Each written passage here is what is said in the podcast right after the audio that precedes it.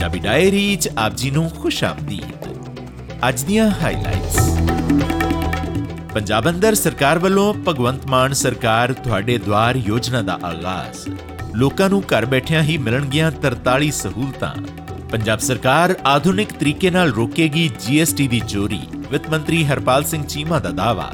ਬੰਦੀ ਸਿੰਘਾਂ ਦੀ ਰਿਹਾਈ ਦੇ ਮਾਮਲੇ ਵਿੱਚ ਪੰਜ ਮੈਂਬਰੀ ਕਮੇਟੀ ਪ੍ਰਧਾਨ ਮੰਤਰੀ ਨਾਲ ਕਰੇਗੀ ਮੁਲਾਕਾਤ। ਕੈਨੇਡਾ ਸਰਕਾਰ ਵੱਲੋਂ ਵਿਦਿਆਰਥੀ ਵੀਜ਼ੇ ਘਟਾਉਣ ਦਾ ਸੰਕੇਤ। ਰਿਵੰਤ ਰੈਡੀ ਵੱਲੋਂ ਤੇਲੰਗਾਨਾ ਦੇ ਮੁੱਖ ਮੰਤਰੀ ਵਜੋਂ ਹਲਫ ਲੈਣ ਤੋਂ ਬਾਅਦ ਭਾਰਤੀ ਜਨਤਾ ਪਾਰਟੀ ਵੱਲੋਂ ਸਰਗਰਮੀਆਂ ਤੇਜ਼ ਤੇ ਕਬਾਇਲੀ ਆਗੂ ਵਿਸ਼ਨੂਦੇਵ ਸਾਏ ਹੋਣਗੇ ਛੱਤੀਸਗੜ੍ਹ ਦੇ ਨਵੇਂ ਮੁੱਖ ਮੰਤਰੀ। ਪੰਜਾਬ ਵਾਸੀਆਂ ਨੂੰ ਜ਼ਰੂਰੀ ਸੇਵਾਵਾਂ ਮੁਹੱਈਆ ਕਰਵਾਉਣ ਦੇ ਇਰਾਦੇ ਨਾਲ ਕੱਲ ਸੂਬੇ ਵਿੱਚ ਭਗਵੰਤ ਮਾਨ ਸਰਕਾਰ ਤੁਹਾਡੇ ਦੁਆਰ ਯੋਜਨਾ ਦਾ ਆਗਾਜ਼ ਕੀਤਾ ਗਿਆ। ਜਿਸ ਰਾਹੀਂ 43 ਸੇਵਾਵਾਂ ਲੋਕਾਂ ਨੂੰ ਘਰ ਬੈਠਿਆਂ ਹੀ ਮਿਲਣਗੀਆਂ। ਲੁਧਿਆਣਾ ਨਜ਼ਦੀਕ ਇੱਕ ਸਮਾਗਮ ਦੌਰਾਨ ਮੁੱਖ ਮੰਤਰੀ ਭਗਵੰਤ ਮਾਨ ਅਤੇ ਦਿੱਲੀ ਦੇ ਮੁੱਖ ਮੰਤਰੀ ਅਰਵਿੰਦ ਕੇਜਰੀਵਾਲ ਨੇ ਇਸ ਯੋਜਨਾ ਦਾ ਉਦਘਾਟਨ ਕੀਤਾ। ਇਸ ਮੌਕੇ ਤੇ ਇਕੱਠ ਨੂੰ ਸੰਬੋਧਨ ਕਰਦਿਆਂ ਮੁੱਖ ਮੰਤਰੀ ਭਗਵੰਤ ਮਾਨ ਨੇ ਕਿਹਾ ਕਿ ਅੱਜ ਦਾ ਦਿਨ ਇਤਿਹਾਸਿਕ ਹੈ ਕਿਉਂਕਿ ਇਮਾਨਦਾਰ ਸਰਕਾਰ ਨੇ ਸੂਬੇ ਵਿੱਚ ਅਸੰਭਵ ਜਾਪਣ ਵਾਲੀ ਗੱਲ ਨੂੰ ਹਕੀਕਤ ਬਣਾ ਦਿੱਤਾ ਹੈ। ਉਹਨਾਂ ਕਿਹਾ ਕਿ ਆਮ ਆਦਮੀ ਦਾ ਮਾਣ ਸਤਕਾਰ ਬਹਾਲ ਹੋਏਗਾ, ਕਿਉਂਕਿ ਸਰਕਾਰੀ ਦਫ਼ਤਰਾਂ 'ਚ ਹੁਣ ਉਹਨਾਂ ਦੀ ਖੱਜਲ ਖੁਆਰੀ ਹਮੇਸ਼ਾ ਵਾਸਤੇ ਖਤਮ ਹੋਏਗੀ। ਉਹਨਾਂ ਕਿਹਾ ਕਿ ਸੂਬੇ ਨੇ ਅਰਵਿੰਦ ਕੇਜਰੀਵਾਲ ਦੀ ਸੋਚ ਵਿੱਚੋਂ ਉਪਜੇ ਦਿੱਲੀ ਮਾਡਲ ਨੂੰ ਅਪਣਾਇਆ ਹੈ, ਜਿਸ ਨਾਲ ਸੂਬੇ ਵਿੱਚ ਜਵਾਬਦੇਹੀ ਅਤੇ ਪਾਰਦਰਸ਼ੀ ਸ਼ਾਸਨ ਵਾਲੇ ਨਵੇਂ ਯੁੱਗ ਦੀ ਸ਼ੁਰੂਆਤ ਹੋਈ ਹੈ। ਉਹਨਾਂ ਉਮੀਦ ਪ੍ਰਗਟਾਈ ਕਿ ਨਾਗਰਿਕ ਕੇਂਦਰਿਤ ਮਾਡਲ ਸਮੁੱਚੇ ਦੇਸ਼ ਵਿੱਚ ਲਾਗੂ ਹੋਏਗਾ, ਜਿਸ ਨਾਲ ਦੇਸ਼ ਵਾਸੀਆਂ ਨੂੰ ਬਿਹਤਰ ਸੇਵਾਵਾਂ ਹਾਸਲ ਹੋਣਗੀਆਂ। ਉਹਨਾਂ ਕਿਹਾ ਕਿ ਟੋਲ ਫ੍ਰੀ ਨੰਬਰ 1076 ਲੋਕਾਂ ਨੂੰ ਉਹਨਾਂ ਦੇ ਘਰ ਵਿੱਚ ਨਿਰਧਾਰਿਤ ਸਮੇਂ ਵਿੱਚ ਸਰਕਾਰੀ ਸੇਵਾਵਾਂ ਮੁਹੱਈਆ ਕਰਵਾਉਣ ਵਿੱਚ ਸਹਾਈ ਹੋਏਗਾ। 43 ਸਰਕਾਰੀ ਸੇਵਾਵਾਂ ਉਹ ਤੁਹਾਡੇ ਘਰ ਦਾ ਕੁੰਡਾ ਖੜਕਾਉਣਗੀਆਂ। ਇਤਿਹਾਸ ਦੇ ਵਿੱਚ ਲਿਖਿਆ ਜਾਊਗਾ ਅੱਜ ਦਾ ਦਿਨ, ਖੱਜਲ ਖੁਆਰੀਆਂ ਖਤਮ ਹੋਈਆਂ। ਸਾਡੀ ਮਾਣ ਇੱਜ਼ਤ ਹੈ ਕੋਈ। ਉਹ ਮਾਣ ਇੱਜ਼ਤ ਬਹਾਲ ਹੋਊਗਾ ਅੱਜ ਤੋਂ ਦੇਖਿਓ ਤੁਸੀਂ। ਉਹਨਾਂ ਵਾਅਦੇ ਕੀਤਾ ਕਿ ਕੱਲ 43 ਸੇਵਾਵਾਂ ਦੀ ਸ਼ੁਰੂਆਤ ਕੀਤੀ ਗਈ ਹੈ, ਪਰ ਸੂਬਾ ਸਰਕਾਰ ਦੀਆਂ 80 ਤੋਂ ਵੱਧ ਸਕੀਮਾਂ ਜਲਦੀ ਹੋਰ ਸ਼ੁਰੂ ਕੀਤੀਆਂ ਜਾਣਗੀਆਂ। ਲੋਕਾਂ ਦੇ ਰੋਜ਼ਾਨਾ ਦੇ ਕੰਮਕਾਜ ਕਰਵਾਉਣ ਵਾਸਤੇ ਪਾਰਟੀ ਦੇ ਸਾਰੇ ਵਿਧਾਇਕ ਇਸ ਸਕੀਮ ਉੱਪਰ ਨਿਰੰਤਰ ਨਜ਼ਰ ਰੱਖਣਗੇ ਤਾਂ ਜੋ ਆਮ ਆਦਮੀ ਨੂੰ ਕਿਸੇ ਤਰ੍ਹਾਂ ਦੀ ਸਮੱਸਿਆ ਦਾ ਸਾਹਮਣਾ ਨਾ ਕਰਨਾ ਪਵੇ। ਇਸ ਮੌਕੇ ਤੇ ਦਿੱਲੀ ਦੇ ਮੁੱਖ ਮੰਤਰੀ ਅਰਵਿੰਦ ਕੇਜਰੀਵਾਲ ਨੇ ਕਿਹਾ ਕਿ ਪਾਰਟੀ ਵੱਲੋਂ ਸੂਬੇ ਦੇ ਲੋਕਾਂ ਨੂੰ ਦਿੱਤੀ ਗਈ ਇੱਕ ਇੱਕ ਗਾਰੰਟੀ ਹਰ ਹਾਲ 'ਚ ਪੂਰੀ ਕੀਤੀ ਜਾਏਗੀ ਤਾਂ ਜੋ ਉਹਨਾਂ ਨੂੰ ਵੱਧ ਤੋਂ ਵੱਧ ਲਾਭ ਪਹੁੰਚਾਇਆ ਜਾ ਸਕੇ ਪੰਜਾਬ ਦੇ ਵਿੱਤ ਮੰਤਰੀ ਹਰਪਾਲ ਸਿੰਘ ਚੀਮਾ ਨੇ ਕਿਹਾ ਹੈ ਕਿ ਪੰਜਾਬ ਸਰਕਾਰ ਸੂਬੇ ਦੀ ਖੁਸ਼ਹਾਲੀ, ਬਿਹਤਰੀ ਅਤੇ ਤਰੱਕੀ ਵਾਸਤੇ ਸੁਹਿਰਦ ਯਤਨ ਕਰ ਰਹੀ ਹੈ। ਉਹਨਾਂ ਕਿਹਾ ਕਿ ਨਵੀਂ ਆਬਕਾਰੀ ਨੀਤੀ ਤਹਿਤ ਕਈ ਚੋਰ ਮੋਰੀਆਂ ਬੰਦ ਕਰਕੇ ਜਿੱਥੇ ਅਰਬਾਂ ਰੁਪਏ ਦਾ ਮਾਲੀਆ ਵਧਾਇਆ ਗਿਆ ਹੈ, ਉੱਥੇ ਹੀ ਆਧੁਨਿਕ ਲੀਹਾਂ ਤੇ ਚੱਲਦੇ ਹੋਏ ਆਬਕਾਰੀ ਵਿਭਾਗ ਵੱਲੋਂ ਹੋਰ ਨਵੀਆਂ ਪੁਲੰਘਾਂ ਪੁੱਟੀਆਂ ਜਾ ਰਹੀਆਂ ਹਨ। ਇਸ ਤਹਿਤ IIT ਹైదరాబాద్ ਕੋਲੋਂ ਸਰਕਾਰ ਨੇ ਅਜਿਹਾ ਸੌਫਟਵੇਅਰ ਲਿਆ ਹੈ, ਜਿਸ ਰਾਹੀਂ GST ਦੀ ਚੋਰੀ ਨੂੰ ਠੱਲ ਪਾ ਕੇ ਮਾਲੀਏ ਵਿੱਚ ਹੋਰ ਵਾਧਾ ਕੀਤਾ ਜਾਏਗਾ। ਮੀਡੀਆ ਨਾਲ ਗੱਲਬਾਤ ਦੌਰਾਨ ਸ਼੍ਰੀ ਚੀਮਾ ਨੇ ਕਿਹਾ ਕਿ ਨਵੀਂ ਆਬਕਾਰੀ ਨੀਤੀ ਤਹਿਤ 400 ਕਰੋੜ ਰੁਪਏ ਦਾ ਮਾਲੀਆ ਵਧਨ ਪਿੱਛੇ ਚੋਰ ਮੋਰੀਆਂ ਬੰਦ ਹੋਣ ਦੀ ਗੱਲ ਸਪਸ਼ਟ ਹੋ ਜਾਂਦੀ ਹੈ। ਪਰ ਇਸ ਤੋਂ ਪਹਿਲਾਂ ਇਹ ਧਾਂਦਲੀਆਂ ਸਿਖਰਾਂ ਤੇ ਰਹੀਆਂ ਸਨ, ਜਿਸ ਕਰਕੇ ਸੁਧਾਰਾਂ ਉੱਪਰ ਸਮਾਂ ਲੱਗਣਾ ਸੁਭਾਵਿਕ ਹੈ। ਕੇਂਦਰ ਵੱਲੋਂ ਪੰਜਾਬ ਵੱਲ ਤਕਰੀਬਨ 2500 ਕਰੋੜ ਰੁਪਏ ਕੱਢੇ ਗਏ ਸਨ, ਪਰ ਉਹਨਾਂ ਦੀ ਮਿਹਨਤੀ ਟੀਮ ਦੇ ਯਤਨਾਂ ਸਦਕਾ ਸਪਸ਼ਟ ਹੋਇਆ ਹੈ ਕਿ ਦੇਣ ਦੀ ਥਾਂ ਤੇ ਸਗੋਂ ਪੰਜਾਬ ਨੇ ਕੇਂਦਰ ਕੋਲੋਂ 5500 ਕਰੋੜ ਰੁਪਏ ਲੈਣੇ ਹਨ। ਤੇ ਇਹਨਾਂ ਵਿੱਚੋਂ ਕੁਝ ਸਮਾਂ ਪਹਿਲਾਂ ਹੀ ਕੇਂਦਰ ਕੋਲੋਂ ਪੰਜਾਬ ਨੂੰ 3670 ਕਰੋੜ ਰੁਪਏ ਮਿਲ ਵੀ ਚੁੱਕੇ ਹਨ।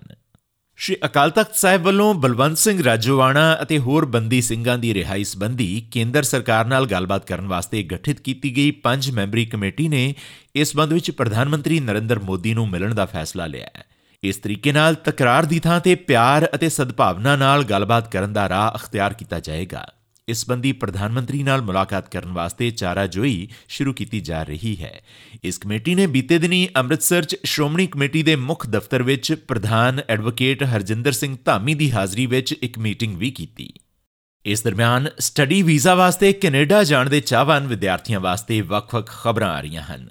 ਕੈਨੇਡਾ ਸਰਕਾਰ ਨੇ ਸਟੱਡੀ ਪਰਮਿਟ ਅਰਜ਼ੀਕਾਰਾਂ ਵਾਸਤੇ ਗਰੰਟਡ ਇਨਵੈਸਟਮੈਂਟ ਸਰਟੀਫਿਕੇਟ ਦੀ ਰਾਸ਼ੀ 1 ਜਨਵਰੀ 2024 ਤੋਂ 20635 ਡਾਲਰ ਪ੍ਰਤੀ ਵਿਦਿਆਰਥੀ ਕਰ ਦਿੱਤੀ ਹੈ, ਜਦਕਿ ਪਹਿਲਾਂ ਇਹ ਰਾਸ਼ੀ 10000 ਡਾਲਰ ਪ੍ਰਤੀ ਵਿਦਿਆਰਥੀ ਸੀ। ਇਸ ਤਰੀਕੇ ਨਾਲ ਕੈਨੇਡਾ ਜਾਣ ਵਾਸਤੇ ਜਿੱਥੇ ਪਹਿਲਾਂ ਪ੍ਰਤੀ ਵਿਦਿਆਰਥੀ 15 ਤੋਂ 16 ਲੱਖ ਰੁਪਏ ਦਾ ਖਰਚਾ ਆਉਂਦਾ ਸੀ, ਹੁਣ ਇਹ ਰਾਸ਼ੀ ਵੱਧ ਕੇ 25 ਤੋਂ 26 ਲੱਖ ਰੁਪਏ ਹੋ ਜਾਏਗੀ। ਇਸ ਦੇ ਨਾਲ ਹੀ ਕੈਨੇਡਾ ਦੇ ਆਵਾਸ ਮੰਤਰੀ ਨੇ ਇਹ ਸੰਕੇਤ ਦਿੱਤੇ ਨੇ ਕਿ ਅਗਲੇ ਸਾਲ ਤੋਂ ਕੌਮਾਂਤਰੀ ਵਿਦਿਅਕ ਵੀਜ਼ਿਆਂ ਦੀ ਗਿਣਤੀ ਘਟਾਈ ਜਾ ਸਕਦੀ ਹੈ। ਆਵਾਸ ਮੰਤਰੀ ਮਾਰਕ ਮਿਲਰ ਨੇ ਕੌਮਾਂਤਰੀ ਵਿਦਿਆਰਥੀਆਂ ਨੂੰ ਦਰਪੇਸ਼ ਔਕੜਾਂ ਦੇ ਹੱਲ ਵਾਸਤੇ ਸੂਬਾ ਸਰਕਾਰਾਂ ਅਤੇ ਉੱਚ ਸਿੱਖਿਆ ਵਾਲੇ ਅਦਾਰਿਆਂ ਨੂੰ ਤਾੜਨਾ ਕਰਦਿਆਂ ਕਿਹਾ ਕਿ ਜੇਕਰ ਉਹ ਵਿਦਿਆਰਥੀਆਂ ਦੀਆਂ ਸਹੂਲਤਾਂ ਯਕੀਨੀ ਨਹੀਂ ਬਣਾਉਂਦੇ, ਤਾਂ ਫੈਡਰਲ ਸਰਕਾਰ ਵੱਲੋਂ ਚੁੱਕੇ ਜਾਣ ਵਾਲੇ ਸਖਤ ਕਦਮਾਂ ਦੀ ਮਾਰ ਸਹਿਣ ਕਰਨ ਵਾਸਤੇ ਤਿਆਰ ਰਹਿਣ। ਮੰਤਰੀ ਨੇ ਕਿਹਾ ਕਿ ਸਰਕਾਰ ਵਿਦਿਅਕ ਵੀਜ਼ਿਆਂ ਨੂੰ ਕੈਨੇਡਾ ਵਿੱਚ ਵਸਣ ਦਾ ਜੁਗਾੜ ਬਣਾਈ ਰੱਖਣ ਦੀ ਥਾਂ ਤੇ ਦੇਸ਼ ਦੇ ਵਿਦਿਅਕ ਢਾਂਚੇ ਵਿੱਚ ਸੁਧਾਰ ਕਰਨ ਵਾਸਤੇ ਦ੍ਰਿੜ ਸੰਕਲਪ ਹੈ। ਜਿਸ ਵਾਸਤੇ ਸਖਤ ਫੈਸਲੇ ਲੈਣੇ ਜ਼ਰੂਰੀ ਹਨ। ਇਸੇ ਦਰਮਿਆਨ ਇਹ ਵੀ ਰਿਪੋਰਟਾਂ ਆ ਰਹੀਆਂ ਹਨ ਕਿ ਕੈਨੇਡਾ ਜਾ ਕੇ ਕੁਝ ਵੱਡਾ ਕਰਨ ਦਾ ਸੁਪਨਾ ਹੁਣ ਪ੍ਰਵਾਸੀਆਂ ਵਾਸਤੇ ਗੁਜ਼ਾਰੇ ਅਤੇ ਹੋਂਦ ਦੀ ਜੰਗ ਬਣਦਾ ਜਾ ਰਿਹਾ ਹੈ, ਜਿਸ ਦਾ ਕਾਰਨ ਵੱਧਦੀ ਮਹਿੰਗਾਈ ਅਤੇ ਕਿਰਾਏ ਤੇ ਰਹਿਣ ਦੀ ਥਾਂ ਦੀ ਵੱਡੀ ਕਮੀ ਮੰਨਿਆ ਜਾ ਰਿਹਾ ਹੈ। ਅੰਕੜਿਆਂ ਤੋਂ ਪਤਾ ਲੱਗਦਾ ਹੈ ਕਿ ਕਈ ਨਵੇਂ ਆਏ ਆਵਾਸੀ ਮੁਲਕ ਛੱਡ ਰਹੇ ਹਨ। ਸਟੈਟਿਸਟਿਕਸ ਕੈਨੇਡਾ ਮੁਤਾਬਕ ਪਿਛਲੇ 6 ਦਹਾਕਿਆਂ ਦੇ ਮੁਕਾਬਲੇ ਇਸ ਸਾਲ ਕੈਨੇਡਾ ਦੀ ਆਬਾਦੀ ਬਹੁਤ ਤੇਜ਼ੀ ਨਾਲ ਵਧੀ ਸੀ ਪਰ ਹੁਣ ਰਿਵਰਸ ਇਮੀਗ੍ਰੇਸ਼ਨ ਦਾ ਰੁਝਾਨ ਵੇਖਣ ਨੂੰ ਮਿਲ ਰਿਹਾ ਹੈ। ਤੇਲੰਗਾਨਾ ਵਿੱਚ ਕਾਂਗਰਸ ਵਿਧਾਇਕ ਦਲ ਦੇ ਨੇਤਾ ਏ ਰੇਵੰਤ ਰੈਡੀ ਵੱਲੋਂ ਤੇਲੰਗਾਨਾ ਦੇ ਮੁੱਖ ਮੰਤਰੀ ਵਜੋਂ ਹਲਫ ਲੈਣ ਤੋਂ ਬਾਅਦ ਜਿਨ੍ਹਾਂ ਸੂਬਿਆਂ 'ਚ ਭਾਰਤੀ ਜਨਤਾ ਪਾਰਟੀ ਦੀ ਜਿੱਤ ਹੋਈ ਸੀ। ਉਹਨਾਂ ਵਿੱਚ ਨਵੇਂ ਮੁੱਖ ਮੰਤਰੀਆਂ ਦੀ ਚੋਣ ਵਾਸਤੇ ਭਾਜਪਾ ਵੱਲੋਂ ਆਬਜ਼ਰਵਰ ਨਿਯੁਕਤ ਕੀਤੇ ਗਏ ਸਨ। ਇਸ ਮਾਮਲੇ 'ਚ ਕੁਝ ਦਿਨਾਂ ਦੀ ਕਸ਼ਮਕਸ਼ ਤੋਂ ਬਾਅਦ ਹੁਣ ਛੱਤੀਸਗੜ੍ਹ 'ਚ ਭਾਰਤੀ ਜਨਤਾ ਪਾਰਟੀ ਦੇ ਸੀਨੀਅਰ ਕਬਾਇਲੀ ਆਗੂ ਵਿਸ਼ਨੂ ਦੇਵ ਸਾਏ ਸੂਬੇ ਦੇ ਅਗਲੇ ਮੁੱਖ ਮੰਤਰੀ ਹੋਣਗੇ। ਭਾਜਪਾ ਦੇ ਅਹੁਦੇਦਾਰਾਂ ਨੇ ਇਹ ਜਾਣਕਾਰੀ ਦਿੱਤੀ ਹੈ।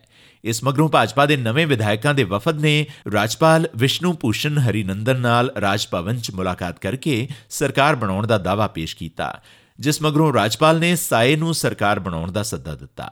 ਇਸ ਤਰੀਕੇ ਨਾਲ ਛੱਤੀਸਗੜ੍ਹ ਦੇ ਨਵੇਂ ਮੁੱਖ ਮੰਤਰੀ ਦਾ ਸਹੁੰ ਚੁੱਕ ਸਮਾਗਮ 12 ਜਾਂ 13 ਦਸੰਬਰ ਨੂੰ ਹੋ ਸਕਦਾ ਹੈ।